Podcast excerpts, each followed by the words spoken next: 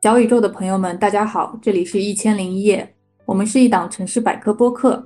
每期节目我们会分享一个城市，一起聊历史，一起聊地产，一起聊美食，也或者一起和我们的朋友聊聊这个城市的生活。期待和大家过上同频生活。我是主播朱总，我是大伟，我是小张。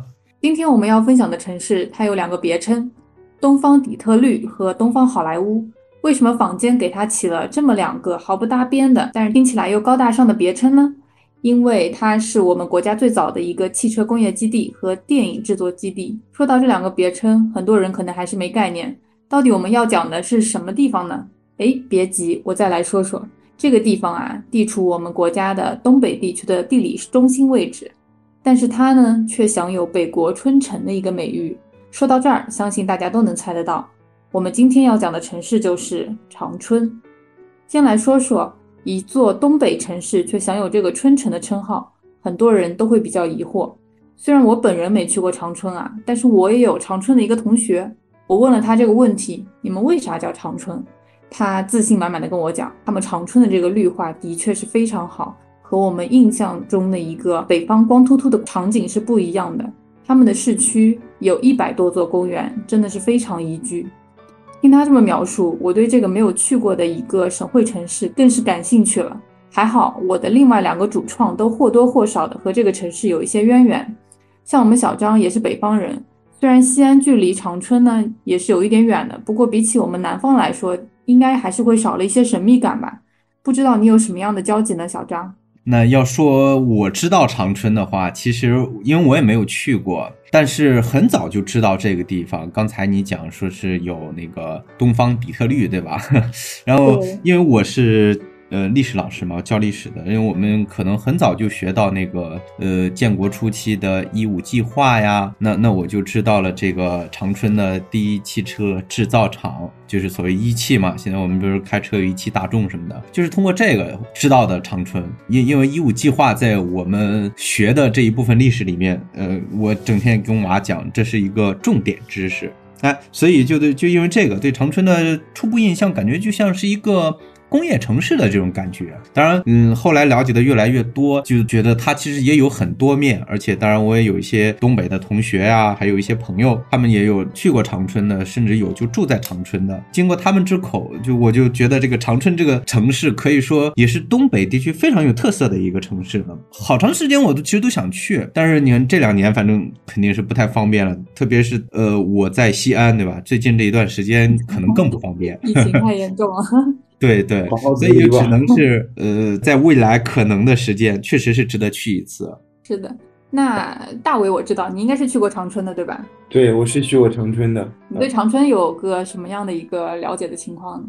那说到我对长春的印象，其实要起源于这个小学社会的课本。当时老师要求我们背下中国所有的省会城市，那我作为十里八乡的神童，自然也是幸不辱命，成为全班第一个做到啊，有点小凡尔赛了。但是那会儿对长春的概念非常朴素，我就想，长春嘛，那肯定春天特别长，想来是一座四季如春的城市。听到这里有没有很熟悉？想到了昆明，对吧？我就是故意的。呃，然后，但是老师告诉我们，长春在东北，就是春天短，冬天长，最冷呢是可以零下十几二十度的。呃，当时给我这个幼小的心灵以及世界观造成了巨大的冲击啊。那后来上了初中学历史，知道了刚才小张说的一五计划，那一汽就诞生于长春。那可以说，长春乃至东北地区是我们整个共和国的工业摇篮了。而这些印象一直很稳定。那直到上大学的时候，认识了长春的同学就更立体了。我知道，原来长春人与大多数东北人一样，都很怕冷，并非我印象中能轻松抵御我们南方的冬天。那可能比我们南方人还更怕冷。那原因很简单，因为长春的冬天有暖气，而南方地区基本上是没有的啊。那么，呃，我这个长春的大学同学呢？呃，也让我对长春有一个新的印象，就是他说长春的烧烤特别好吃。当时我在合肥上学嘛，他就带我去了一家店，那个店呢主打的就是烤羊腿跟烧烤，然后那个店的名字就叫长春烧烤。说老板，你是长春人啊？他说不是，我安徽六安人。我说那你这个店名字为什么叫长春烧烤呢？我说我这长春同学说你这烧烤好吃，他说我名字叫刘长春。然后我当时我就。我说这还能这样吗？是不是？一个乌龙。对，一个乌龙。再后来要对长春有了解，那就是直到二零一八年，我自己第一次去了长春，切身的感受了这座城市。呃，那我想在接下来的故事里面再给大家说，好吧，朱总。嗯，一八年啊，没有疫情的一个时候，真的是有点怀念那个时候。是的，非常怀念那个时候，真是想去哪儿就去哪儿。是的，那其实放到整个历史长河来看啊，长春一定是一个故事很多的一个女同学。像近代一点的话，其实大家耳熟能详的一个历史事件就是，嗯，九幺八事变之后，长春呢是被那个日本占领，然后日本也是扶持了溥仪，建立了伪伪满洲国，并且定都长长春。这些时间跨度很久且非常有时代印记的这些事件，都让长春呢成为我们国家历史发展不可抹去的一个重要的一个篇章吧。那就长春这样一个城市的一个前世今生，我们也想请小张老师来给我们普及和分享一下专业的一个历史知识。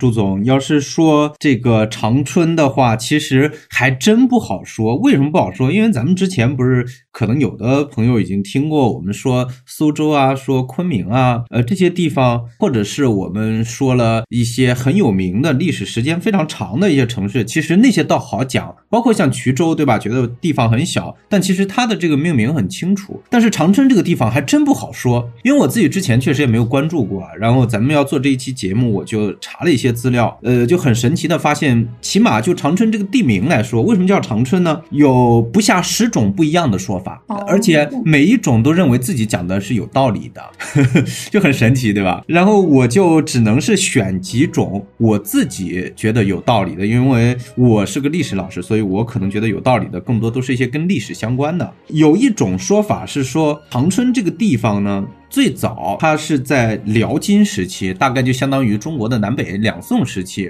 那会儿那个地方呢叫长春州，呃，但是它这个名字很有可能也并不是我们现在理解的长春，就是说四季如春。它很有可能是古那个肃慎族的，或者是肃慎人，他们讲了一种话叫查冲啊什么的。就是就是后来音译成了这个字，这是一种呃，我觉得好像稍微能靠谱一点的说法。当然也有一些其他说法，就是认为它是满语，还有一些也认为就是说这个地方呢，因为有一种花，那这个花叫长春花，呃，据说在辽金时期是非常盛，然后就把这个地方叫长春。不过这个说法可能也不太令人信服。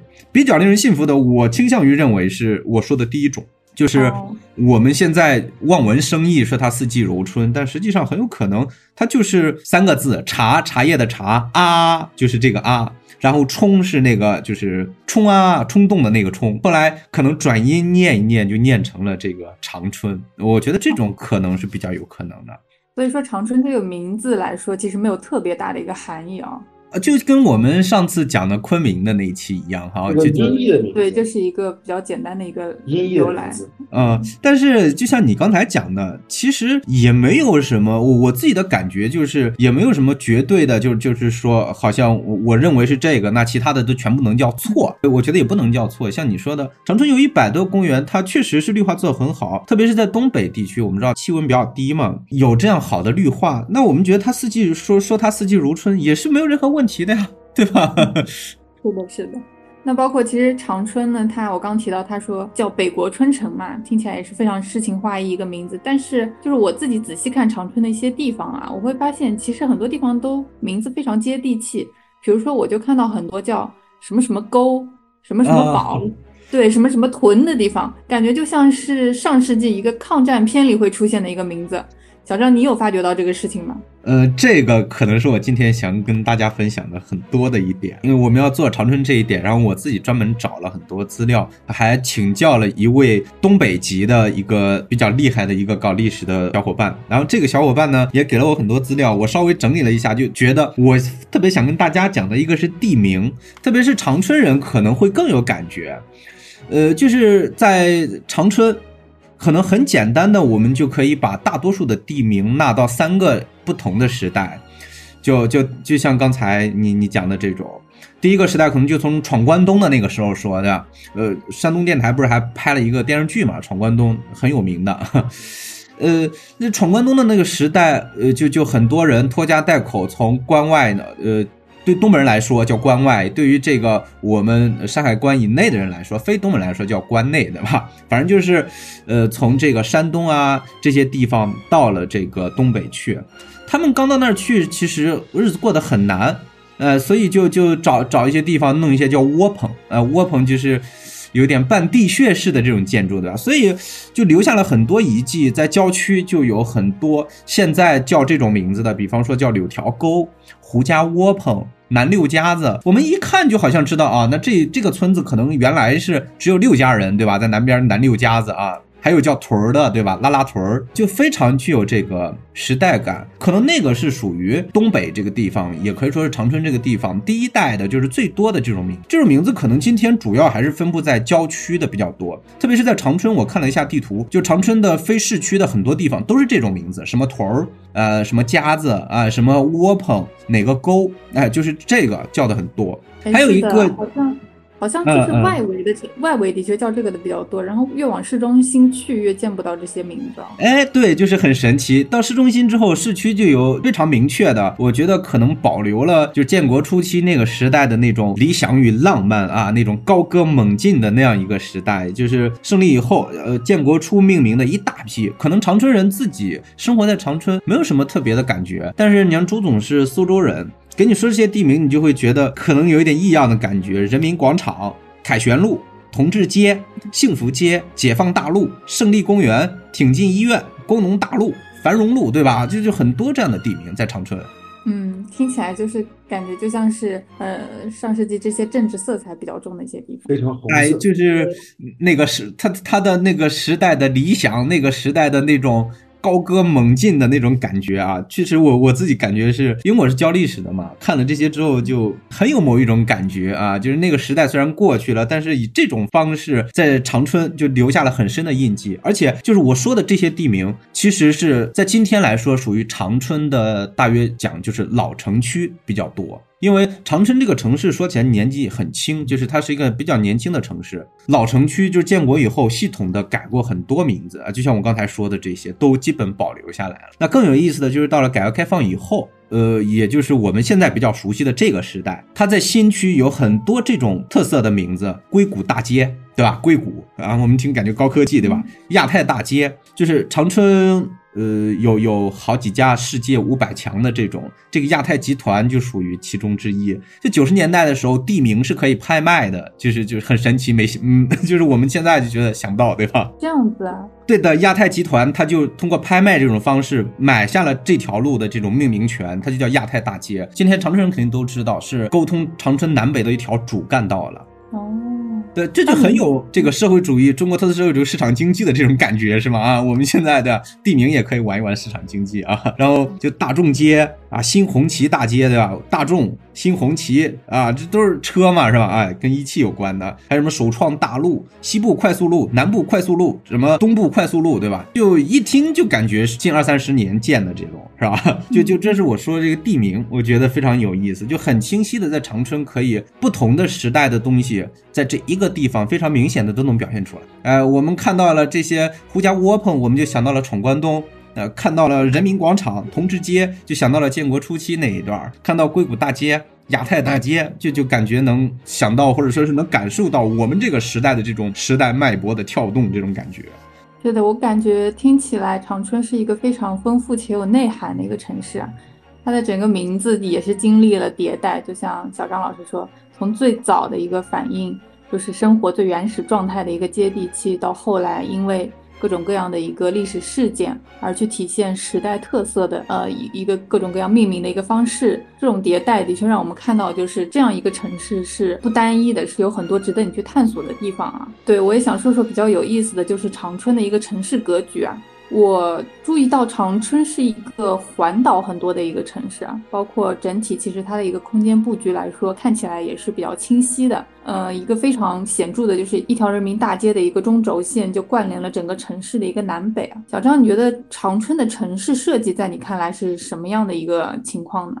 然后我也是比较好奇啊，包括长春长春现在的一个城市规划跟当年就是日本占领长春这件事情是有没有什么微妙的一个联系呢？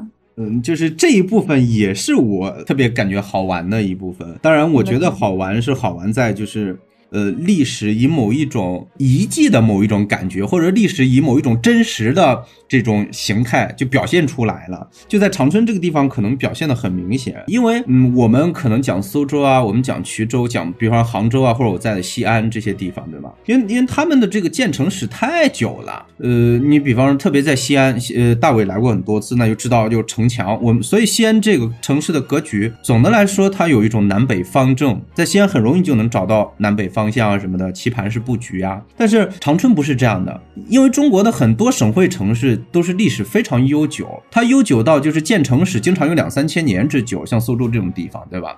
所以就是。城市规划其实农业时代的那种规划不太符合，或者说是不一定就是适合我们这个时代。你你比方说，呃，朱总肯定知道，你你要到平江区的那些地方去，你要开车是真不方便。他那会儿就不开车呀，他那会儿设计的是要船呀，对吧？要骑个毛驴啊什么的。但是长春这座城市不是这样的，它从一开始就是为了现代工业而建的。就是要说它的城市规划的话，我想第一个就不得不说到一个东西叫铁路了的，因为铁路在中国传进来的时候不是很长。上次我们讲昆明的时候说，昆明这个地方我们觉得可能有点落后，但是它铁铁路建得很早，就是还是这样一个东西。长春这个地方，它原来实际上就是在晚清的时候只是个。很小的地方，呃，然后到了基本上可以说这个世上一个世纪吧，就是我们九零后嘛，就跟我们是一个世纪啊。二十世纪初的时候，俄国人想在那修铁路啊，这是这是一个历史知识，非常有名的，当时叫中东路啊。很多人一听这名字，感觉像在中东，其实就是在中国的东三省，简称中东路啊。就是要修这个铁路的时候，嗯，逐渐才出现了长春这个城市。所以，呃，它在出现之初，就是跟现代的交通工具和现代的这种城市设计。理念紧密相连的。等到后来，我们就像刚才你说的九一八以后，然后呃，日本人开始把长春呢作为那个伪满洲他支持之下的这个伪满洲国的国都啊，当时就改名了，叫新京。然后他们就在新京做出了第一个比较完整的城市规划。所以从这个意义上讲，长春很有可能啊，这个我没有详细了解，但是极有可能是中国最早一批以现代的新型的城市设计理念做了完整的、全面的城市设计的那。样一个省会城市，其其他地方对可能都做不到这一点。嗯，所以长春还是这个现在的这个城市规划，还是借鉴了当时相对比较先进的这个日本的一个城规的一个理念哦。就是一方面，我们我们要要要，我们当然是反对日本人啊，没有任何问题的。呃，但是另一方面，从事实上来说，还不得不承认，因为他当时设计的时候，确实是以当时国际上最先进的。设计理念之一的这样一种就是生态城市的这种观念去设计的，呃，所以就是保留了很多，就今天我们在别的地方还很难看到的这种特色。就像你说的，哎，这个长春有很多圆形广场，我想在长春很多人可能对这个就是是很有感触的吧，因为因为今天汽车太多了，这种圆形广场就导致设计的人也没有想到一个城市汽车保有量会有几百万。所以导致其实交通，嗯，也是比较拥堵。但是设计的这个城市，就像你说的，一百多花园，怎么来那么多花园呢？其实很多都是道路交叉口设计的这种广场。比方长春人都知道，就像你说的人民广场，对吧？这个地方是非常有特色。呃，它它最早的时候在伪满的时候叫大同广场，完了之后四五年的时候要解放，对吧？苏军进来之后把这个地方改名叫斯大林广场。完了之后，国民党再进来，把这个地方改名叫中正广场，还是中山广场？Sorry，我我可能记不太清楚，大大概就是这种。然后解放军进城以后，就把它改成了人民广场，就是仅仅是这样一个小小的地方，基本上没有任何变化。但是仅仅从名字就能感觉到，就是它这个地方凝结了一部真的是近代史吧。一个小小的广场就就非常有特色。呃，至于其他的像这些环岛就太多了。我粗略的统计了一下，长春能叫得上来名字的这种小环岛在三十个以上。就就是人民广场呀，呃，新民广场呀，这些都是比较有名，也可以说就是相对来说比较老的，基本上是在这个。伪满洲国时期就拉开了这个城市建设骨架的那样一种那个时代的，就觉得这个是很想说的一点，就是比较有意思。作为长春的城市规划来说，嗯，而且这个环岛呢，就是一方面来说，它可以借着这个环岛去打造很多绿化，然后另外一方面，像长春的这个环岛，它应该是有很多地下的一些商圈的一个构成的，所以呃，另外一方面，城市的一些配套也可以借用这个环岛。那最后就是。嗯，我们刚刚提到，就是一个环岛，它是可以起到疏散城市的一个交通拥堵的一个情况。所以说，我觉得小小的一个环岛的确是给这个城市的一个设计啊，然后包括城市的一个交通来说，都是带来了很多巧思的。确实是，就是它的城市，就是你从地图上看的话，是非常明显能感觉到那种强烈的设计感，就是感觉很有秩序。嗯，这是在中国的其他的大城市，特别是省会城市里面比较难得的，因为省会城市就叠加了好多个时代，每个时代加一点之后就有点乱。但长春这个城市，它从一起手就有意识的在设计某一些东西，所以就你给人感觉非常强烈的有设计。就我我推荐一个小板块，就是大家可以去看的，就是从御花园到这个呃吉林大学的朝阳校区，再到下面文化广场，穿过新民大街、新民广场。再到南湖公园，会明显看到一个像钟摆的形状的超级大一片区域，非常好玩。对，这是我我说的这个城市规划这个。哦，小张刚提到吉林大学，吉林大学应该是长春还是东北来说都是比较好的一个学校。嗯，我我想可能比较好玩的一个梗，我不知道你们俩听过没，对吧？长春市坐落在美丽的吉林大学。哎，为什么这么说？是它位置太核心了吗？就是他不是，是他太离谱了。他校区太多了。哦，吉林大学是，就是你怎么？我举这么个例子吧，吉大有六个校区在长春市啊，有六个校区，七个校园，仅仅本科生就有四万多人，吉大的学生有七万多。哦，超级大的一个学校。对，这是个什么概念呢？就简单说一下，呃，在中国刚刚有大学的时候。一九二八年、二九年的时候，当时全国统计大学生的数量就是不到三万人，两万多吧。呃，这个大学生当然包括大一、大二、大三啊什么的都包括。全国的大学生两两万多人，现在呢，吉大七万人，就就是这个概念，对吧？啊，非常离谱。这可能是中国本科教育规模最大的学校之一了。他他本科生四万多，相当于一个年级就一万人啊。吉大有什么知名的校友吗？那也确实是太有了，因为吉大它是好几个学校就是逐次合并成的嘛，所以呃就有有有很多比较有名的人物啊，特别是它的历史就是也算是非常嗯怎么说呢？就是在建国以前，就是吉大呢是比共和国的年龄还要大一点，但是却是由这个共和国的这些缔造者们缔造出来的学校，就是当时还没建国呢，但东北地区当时实际上已已经开始拿下东。北以后就是陈元啊，这些人他们已经在东北搞建设了，所以吉大的年龄实际上就是他根正苗红，但是呢他又年纪很大，就就是所以很多特别知名的校友也也都是在这儿啊。这是我说吉大这个，我觉得是是很好玩的。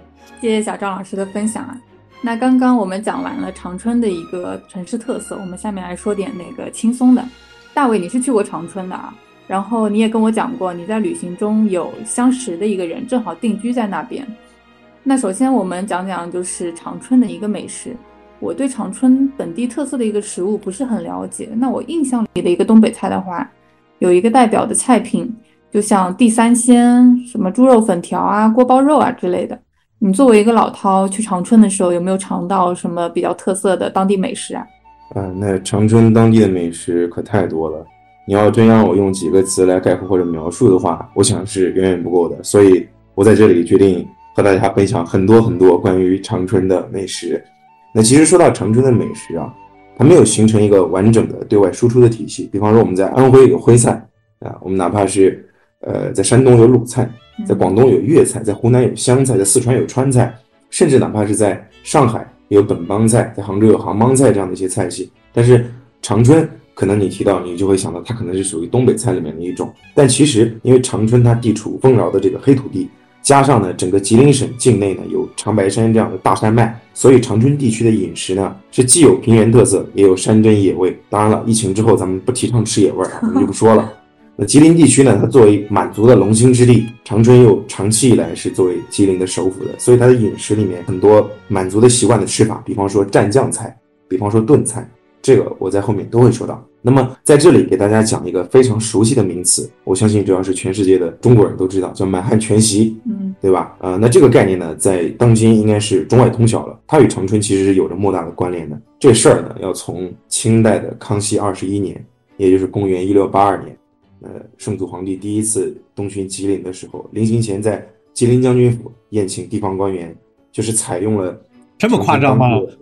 对，就是这么夸张，知道吧？就是采用了这个三套碗的宴席形式，那整个席面呢，由十款凉菜、三款大件、十二款六场汤烩菜、六款面点，一共三十一种菜点组成啊。因为这个席中的菜肴啊是采用杯碗、中碗、坐碗三套碗盛装，所以取名叫三套碗。那这种待客方法呢，其实源于这个满足热情好客的习俗啊。你上来给你吃几十道菜，那在每道主菜上过之后呢，要随带上四个副菜。这种配套方法源于古代皇帝设宴的方式，意思是什么呢？叫众星捧月。那么现在流传很广的满汉全席就是在此基础上演变而来的。那科普完了，给大家唠点真的，直接上干货，好吧？你要是去长春玩，吃点什么？我在这里首推三个。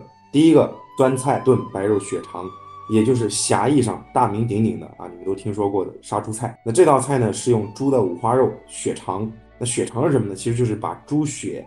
加入其他佐料，灌进那个肠衣里面煮制而成的，还有酸菜一起炖好。那么酸菜呢，要切成这个细丝儿，白肉和血肠要切整齐，也是大火旺炖。那如果用来下饭的话呢，就要多放点盐。如果直接把菜当饭吃啊，里面可以煮点粉条什么的，那就是少放点盐就行了。出锅之后啊，它那个白肉就是五花肉呢，肉片又长又薄啊，那个皮呢是棕黄色的，质地非常松糯，肥而不腻，瘦而不柴。血肠呢，色泽油亮，那个皮是灰白的，一口咬破皮，那个暗红的猪血，清香粉嫩化渣啊，再加上这个东北酸菜，那最地道的呢，应该是东北家家户户冬天都会制作啊，采购的那种大白菜腌制的酸菜，属于应季产品。再来一口酸菜，清爽酸脆可口。这三种主料在你的嘴里面啊，就形成一种非常巧妙的默契，让你忍不住说一句：“哎呀妈呀，也太是那个了。” 啊，很有东北味儿，是吧？那么第二个呢，给大家推荐的是一种很常见的食物，所谓好吃不过饺子啊。昨天是冬至，我相信小伙伴们应该都是吃了饺子的。东北也是吃饺子的。对，东北当然吃饺子，北方地区嘛，而且东北的饺子都是自己做的，皮儿也是自己擀的，不像咱们南方那边皮儿可能就是机器压制的啊。那饺子有多好吃，我想各位是不陌生的。在这里给大家推一个店，叫回宝珍饺子馆。回呢就是回家的回，回家的回啊。对，但是你说的这个茴香。的确是它的一个特色，回然后宝就是宝贝的宝，珍就是珍贵的珍。那回宝珍饺子馆是长春市一家已经存续了将近一百年的老字号餐饮。那因为它属于清真餐饮嘛，所以它卖的饺子基本上都是以牛肉馅为主的。我在这里主要推荐的就是刚才朱总提到的茴香，就是牛肉茴香饺子。那牛肉茴香饺子呢，其实也是北方常见的一种饺子，也是回宝珍这家店最受欢迎的一种馅儿，皮儿薄馅儿大。一口咬下去，那个牛肉的肉汁，加上这个茴香独特的气味。你像我这个平时在南方吃饺子，可能也就吃个十五个。回宝珍坦白的说啊，那一顿我吃了三十个饺子，确实很多啊，一下午基本上不太饿。这个是一定要去的。那第三个呢，我给大家推荐的是一种点心，因为前两种食物都是咸口的。最后我给大家推荐一种点心。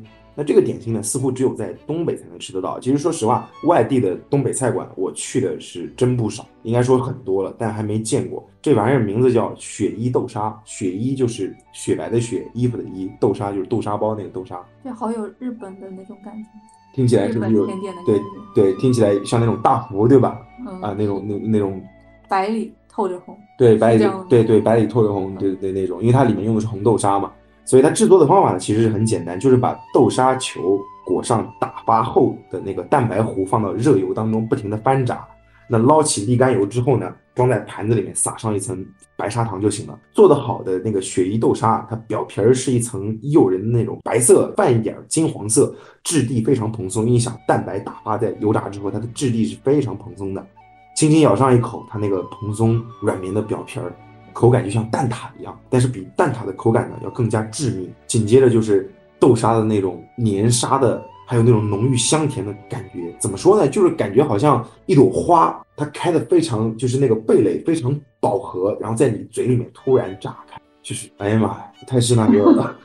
这是早几年还没开始健身的你会尝试的菜吗？是的，是的。现在的你还会吃这种吗？现在的我应该是就很不像你的风格。对，是的，听起来就非常像我这种健身表不会吃的东西，是吧？但是那那会儿真的是，哎呀，就无所谓了。什么好吃？你要知道，好吃的东西总是热量很高的，对吧？嗯，就是给大家推个店吧，就是你们要在哪儿吃呢？我推荐一个也是百年的老字号饭店，叫春发和饭庄啊，那边就有的卖，做的也非常正宗。可以闭着眼睛买。为了考虑大家的感受啊，就我怕我说的太多，大家可能就真的饿了。那关于长春的吃喝美食，我也就分享到这里。朱总，嗯，那说完了长春的这个好吃的啊，你去长春都玩了些什么？有没有去就是很经典的长春电影厂啊，什么一汽厂啊，去参观参观？朱总，你真是太懂我了，不愧是我的知己。说到这个长春的玩啊，我可以在大家分享我在长春的一次游历。这个事儿呢，其实是三年前啊，源于我和我沈阳大哥的一次聊天。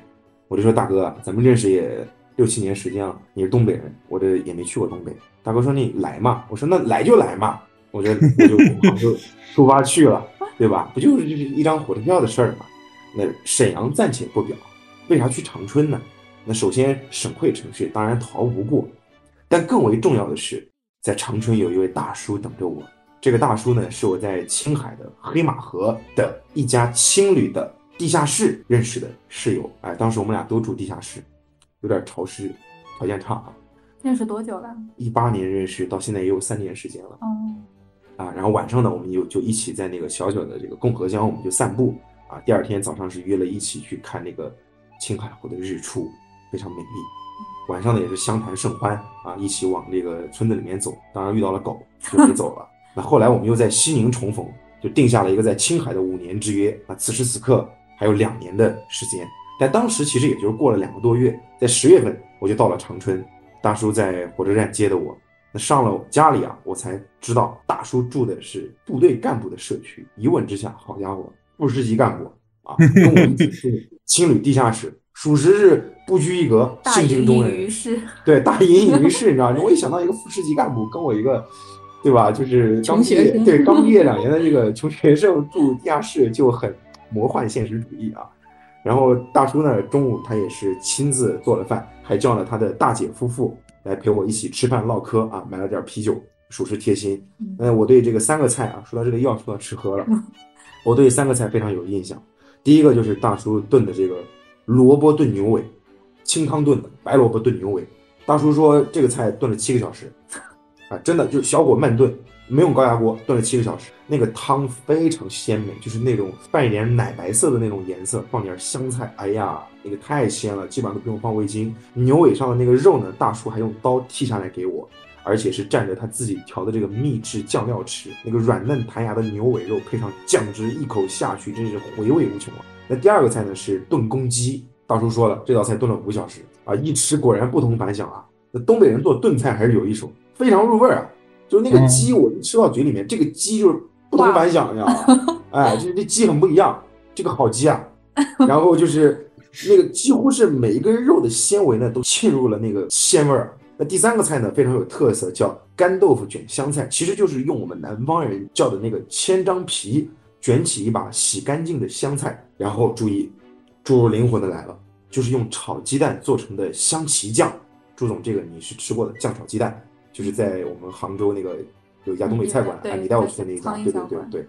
然后这个香旗酱呢是一定要用炒鸡蛋制作，抹一层在这个干豆腐上面，然后就把这个干豆腐卷起来，一口下去，豆腐的香味儿，炒鸡蛋的香味儿，大酱的鲜味儿，还有香菜特有的香气在嘴里面炸开，直击灵魂。哎，你这个说美食是有一套啊，说的我都饿了。是吧？你赶紧点个外卖，好吧？你点个东北菜。不好意思，我们现在不提倡点外卖。这个你不好意思，你隔离了对吧？你没只能订有办法送到错小区。你明天这样吧，你叫个那个送菜的，你叫个那个干豆腐，然后再叫个香菜，然后自己至于这个香皮酱嘛，就比较难和的，你就叫个那个什么，呃，甜面酱，然后再弄个鸡蛋，你就自己用那个甜面酱把鸡蛋炒一下，然后试试看。我认为应该是非常好吃的。吃完之后可以你就特别可以可以，想说那句话，你知道吧？就是哎呀妈哎呀妈呀也太是那个了。呃，这顿饭呢，其实吃了一下午啊，吃了大概有三四个小时，因为本身我到长春就下午一点多了。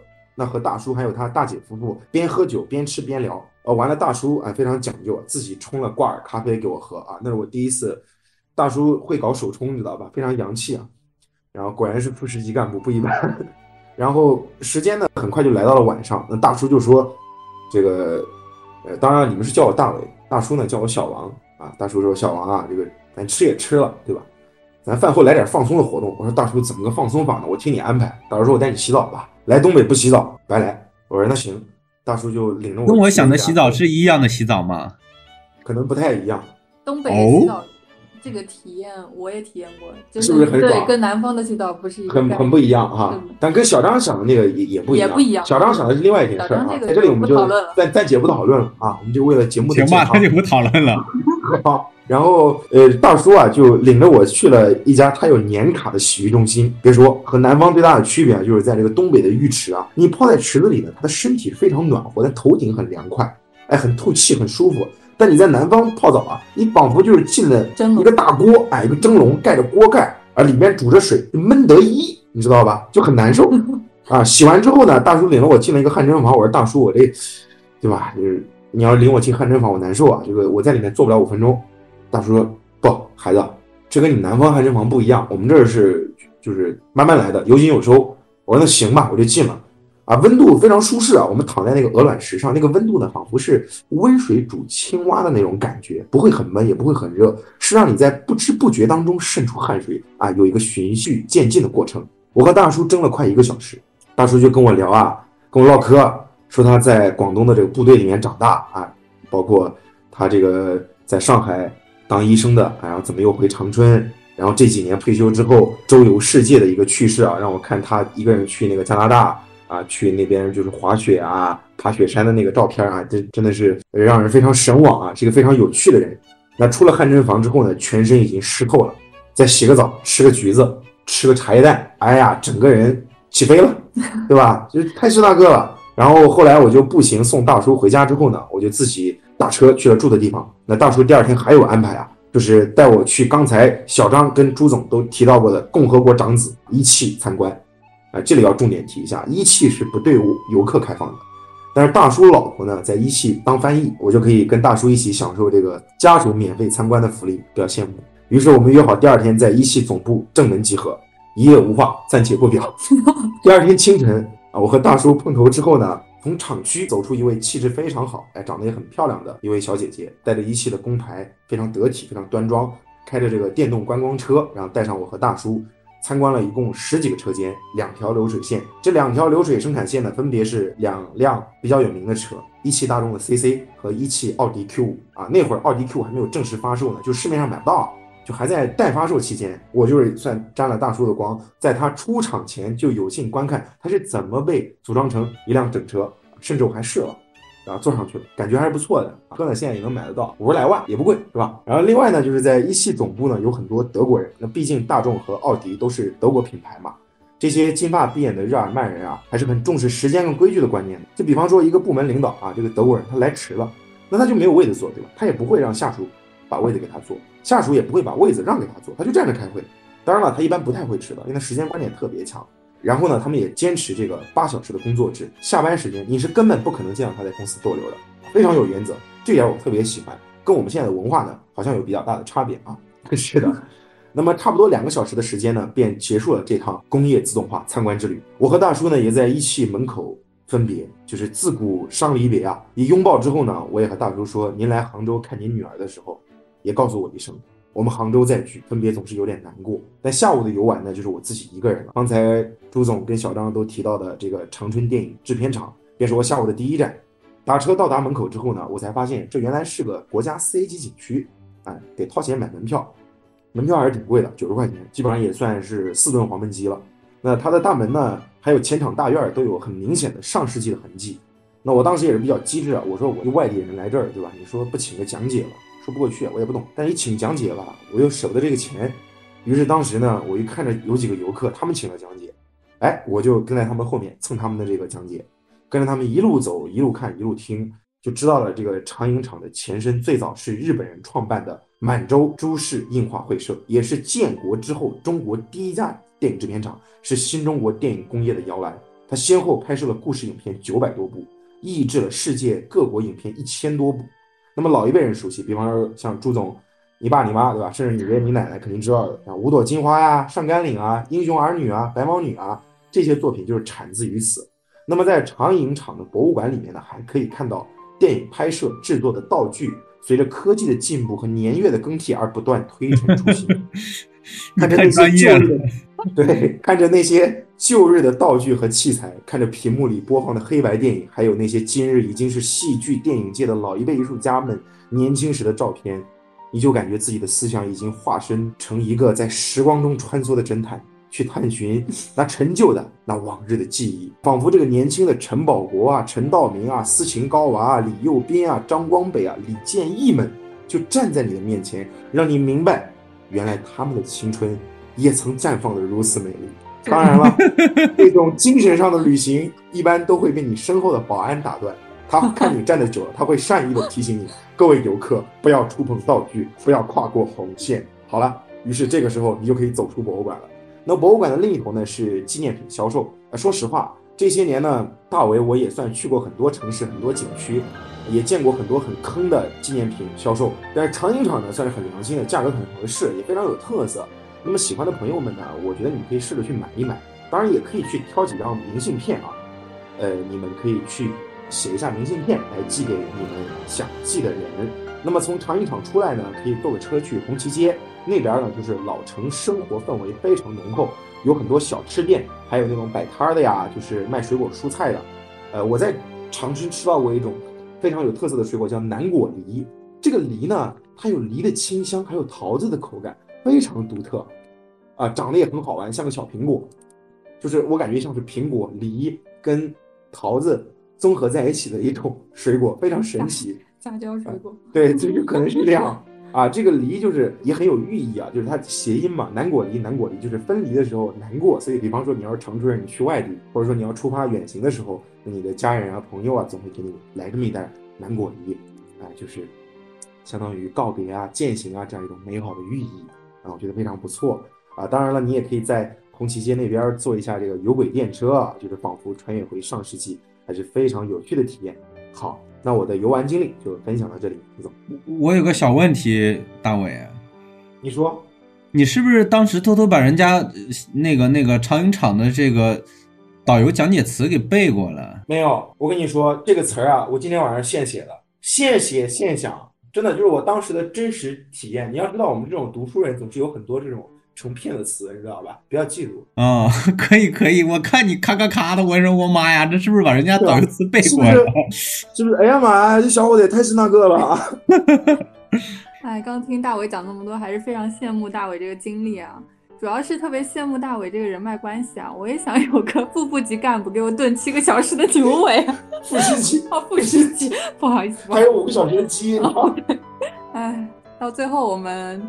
到我们一个最经典的环节啊，我们来聊聊长春这个城市它的一个发展和一个投资价值。那先说一下我个人对于长春啊，或者说类似于长春这样一个东三省没落的，然后在上世纪辉煌过的一中大型城市的一些看法吧。那么我觉得大家应该都不陌生，振兴东北这个概念呢，从零四年提出来到现在已经十几年了。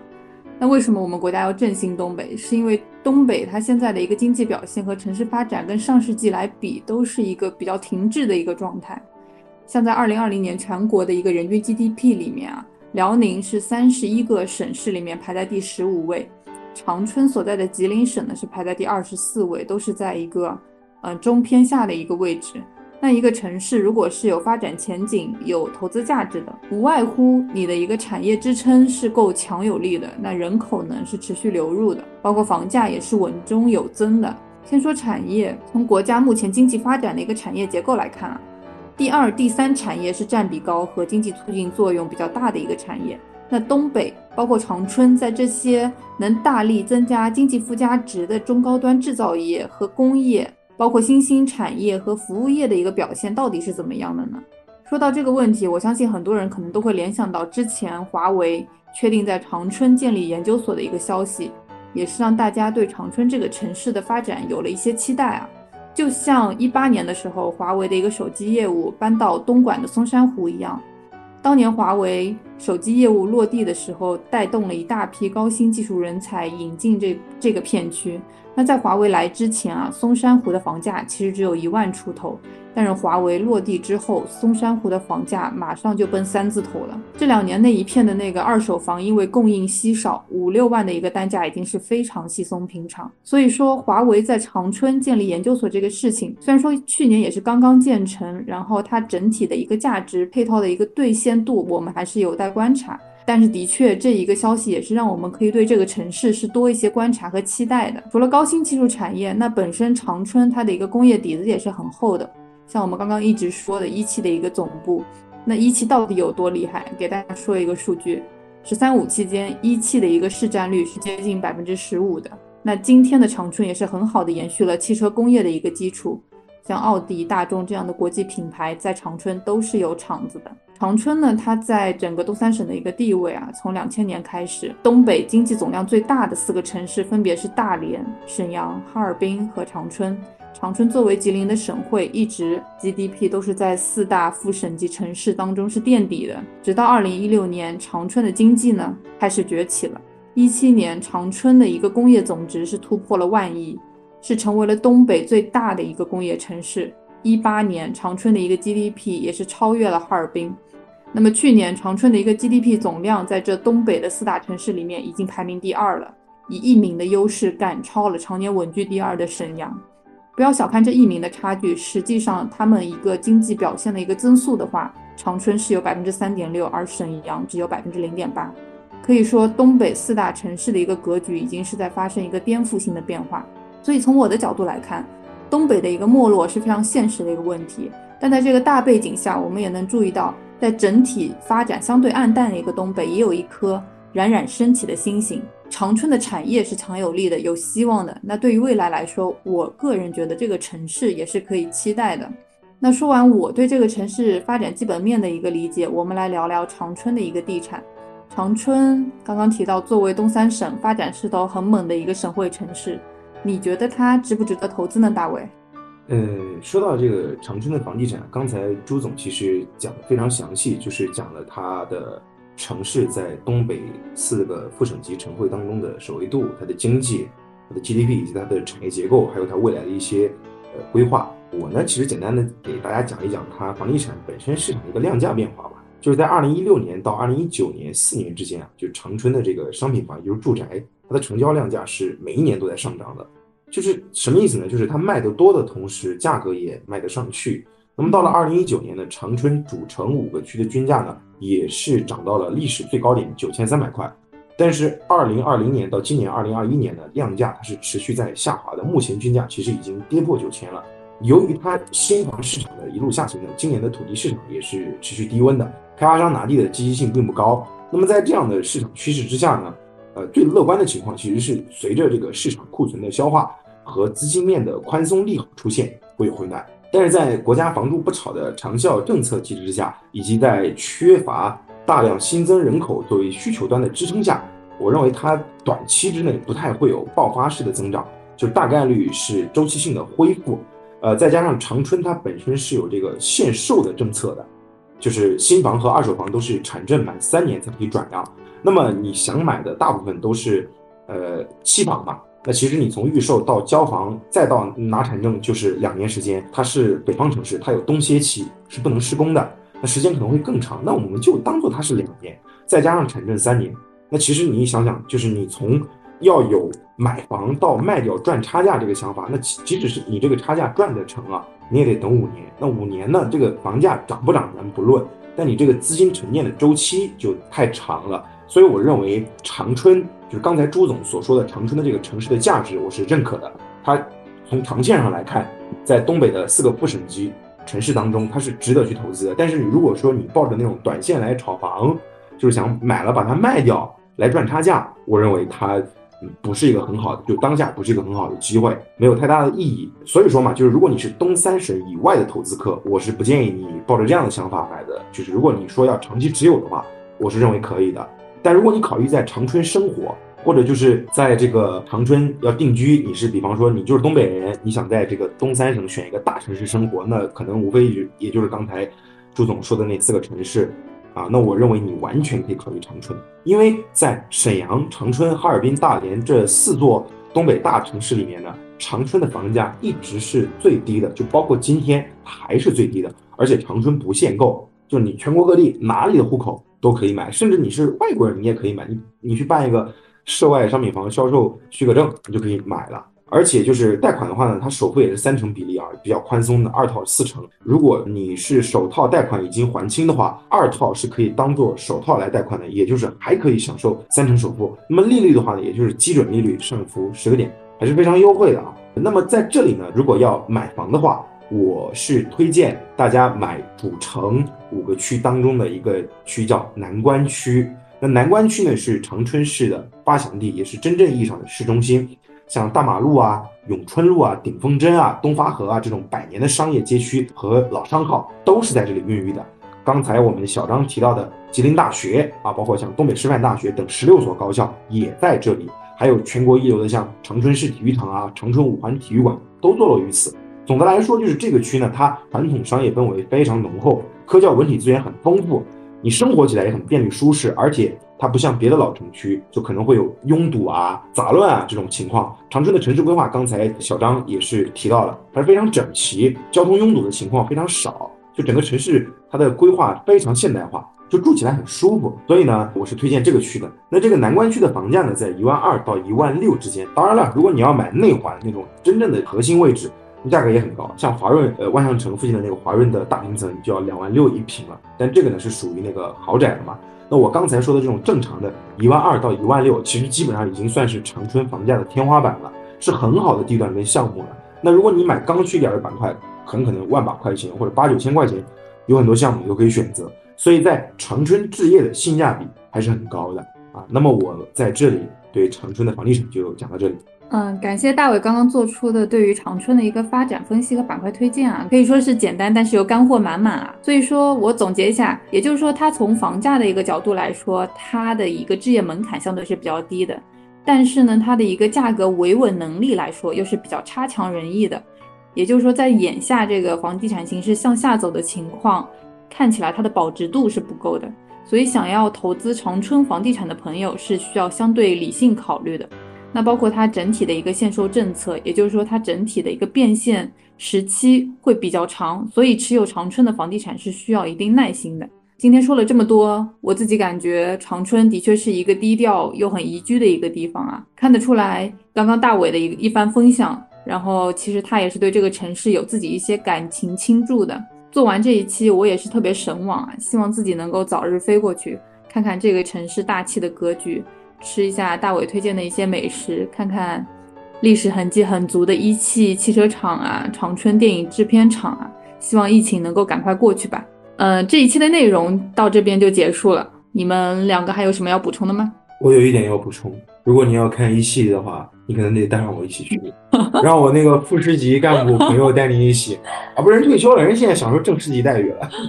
好的，谢谢你把 强大的人脉介绍给我。嗯，今天我们这期的节目就到做到这边啦，谢谢大家的收听，我们下期再见，拜拜拜拜。